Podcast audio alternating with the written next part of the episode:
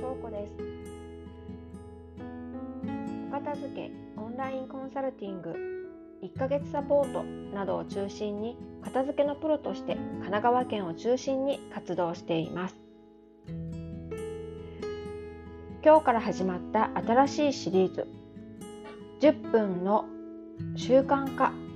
ということで始まりました。このシリーズが始まったきっかけは私私のお客様がきっかけです。今まさにオンラインコンサルティング1ヶ月サポートをお申し込みいただいている女性のお客様なのですがお申し込みいただいた時からかなりお家が整ってきました。ですがこのようなご意見いただいたんですね。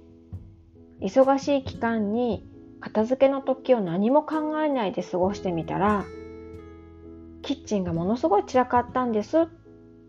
というお話でした。要は毎日の食器洗いが続かないんです。っていうご相談だったんですけれども。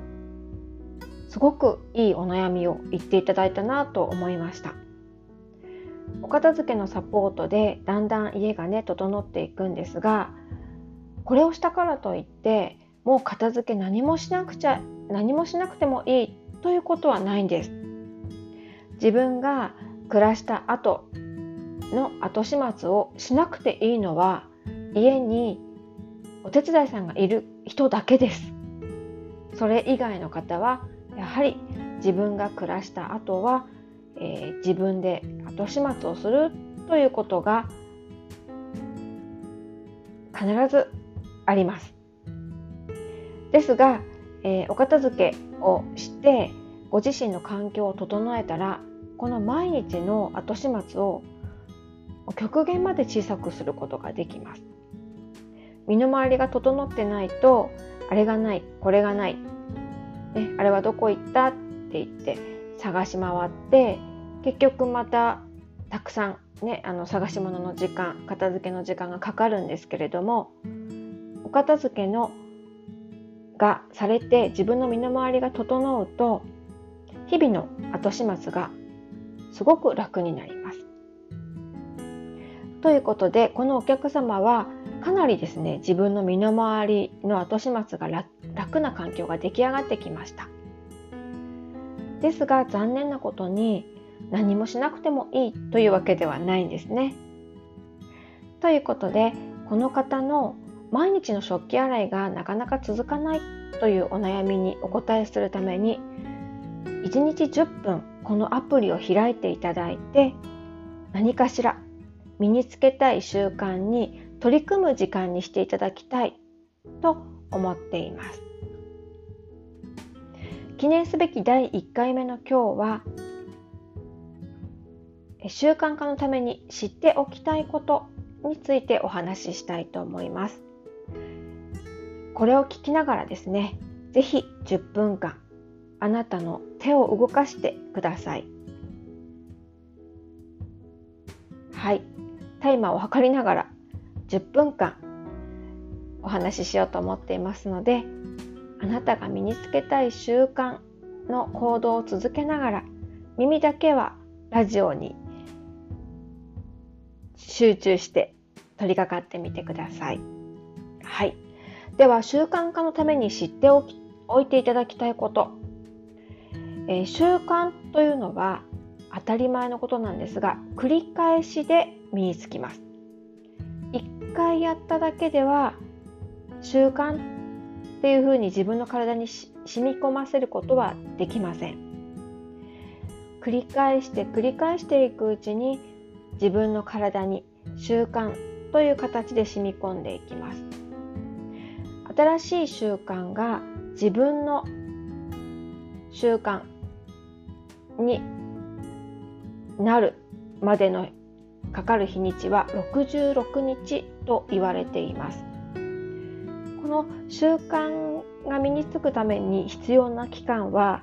いろんな人がいろんな期間を言っていますが私が参考にしているこの習慣化の本の中では66日かかると言われています。66日と聞くと、まあ、2ヶ月ということになります。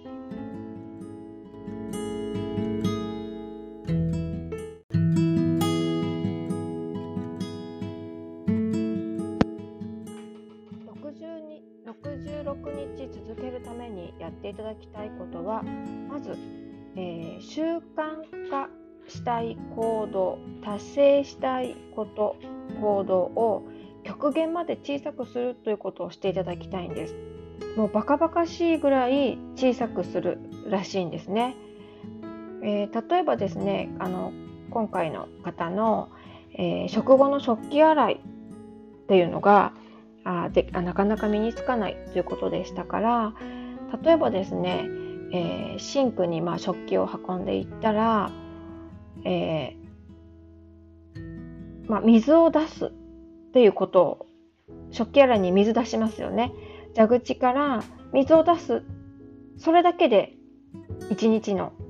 まあ、最終目標シャワー食後シンクに運んでから水を出すこれをやってみるというふうに、えー、小さくしてみるといいらしいんですね。えー、これはですねこの「小さな習慣」っていう本を書いた読者の方がですね実際にやったことなんですが、えー、筋トレをしたいと。だけど、えー、腹筋ね1日、えー、50回という習慣がなかなか身につかなかったと。やる気はあるのになかなかできない。ということで腹筋1日1回という低い目標にしたらしいんです。そしたらですねあの習慣化することができたらしいんですよ。この1回やって OK っていうぐらいまでやりたいレベルを下げるらしいんですね。ですからこの食後の食器洗いっていうのをまずシンクに運んで水を流すっていうだけでもいいんじゃないでしょうか。この行動をあのスタートラインに立たせるということができたらあとはですねあの勝ちらしいんですね。この腹筋1回っていう目標にしたらそれくらいだったらできるよなっていう自分の心理が働いて結局はまあ1回でしかしなかった日もあるんだけれども1回じゃ済まない日がほとんどだったと。だけど1回腹筋1回っていうのでも丸っていう風にしたらしいんですね。そうすることによってもう予想以上の効果が得られたという経験が書かれていましたですから食器洗い本当は洗って、まあ、食器を拭いて食器棚に戻すっていうところまでやってほしいんですがこのご相談していただいた方にとってはすごく高いハードルなわけですね。それをもうバカバカしいぐらいまで小さくするするということから私はとにかく食べた食器をシンクに置いて水で流すということそういう目標一日のゴール設定にすることをお勧めしています。はい。私もですね、あのそのお客様に伴走したくて、このラジオの放送を66日間続けようと思っています。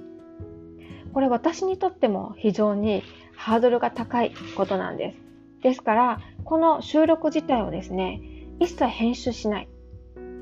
そして下書きも最低限の下書き台本にする。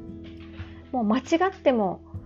つまずいてもいいから1回収録で彼女のためにアップしたいという設定にしました。